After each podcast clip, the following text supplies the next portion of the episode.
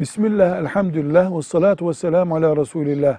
Yüzme sporunu nasıl değerlendirelim diye soruyor. Yüzme önemli.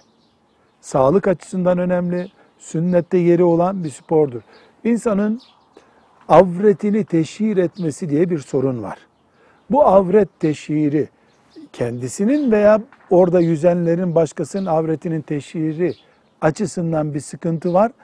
Bir sıkıntı da mesela epilepsi hastalarının ve benzeri doktorun yüzmesini sakıncalı bulduğu hastaların yüzmeyle ilgilenmesi caiz olmaz. Bunun dışında yüzme yapılmalıdır ama harama dikkat ederek. Velhamdülillahi Rabbil Alemin.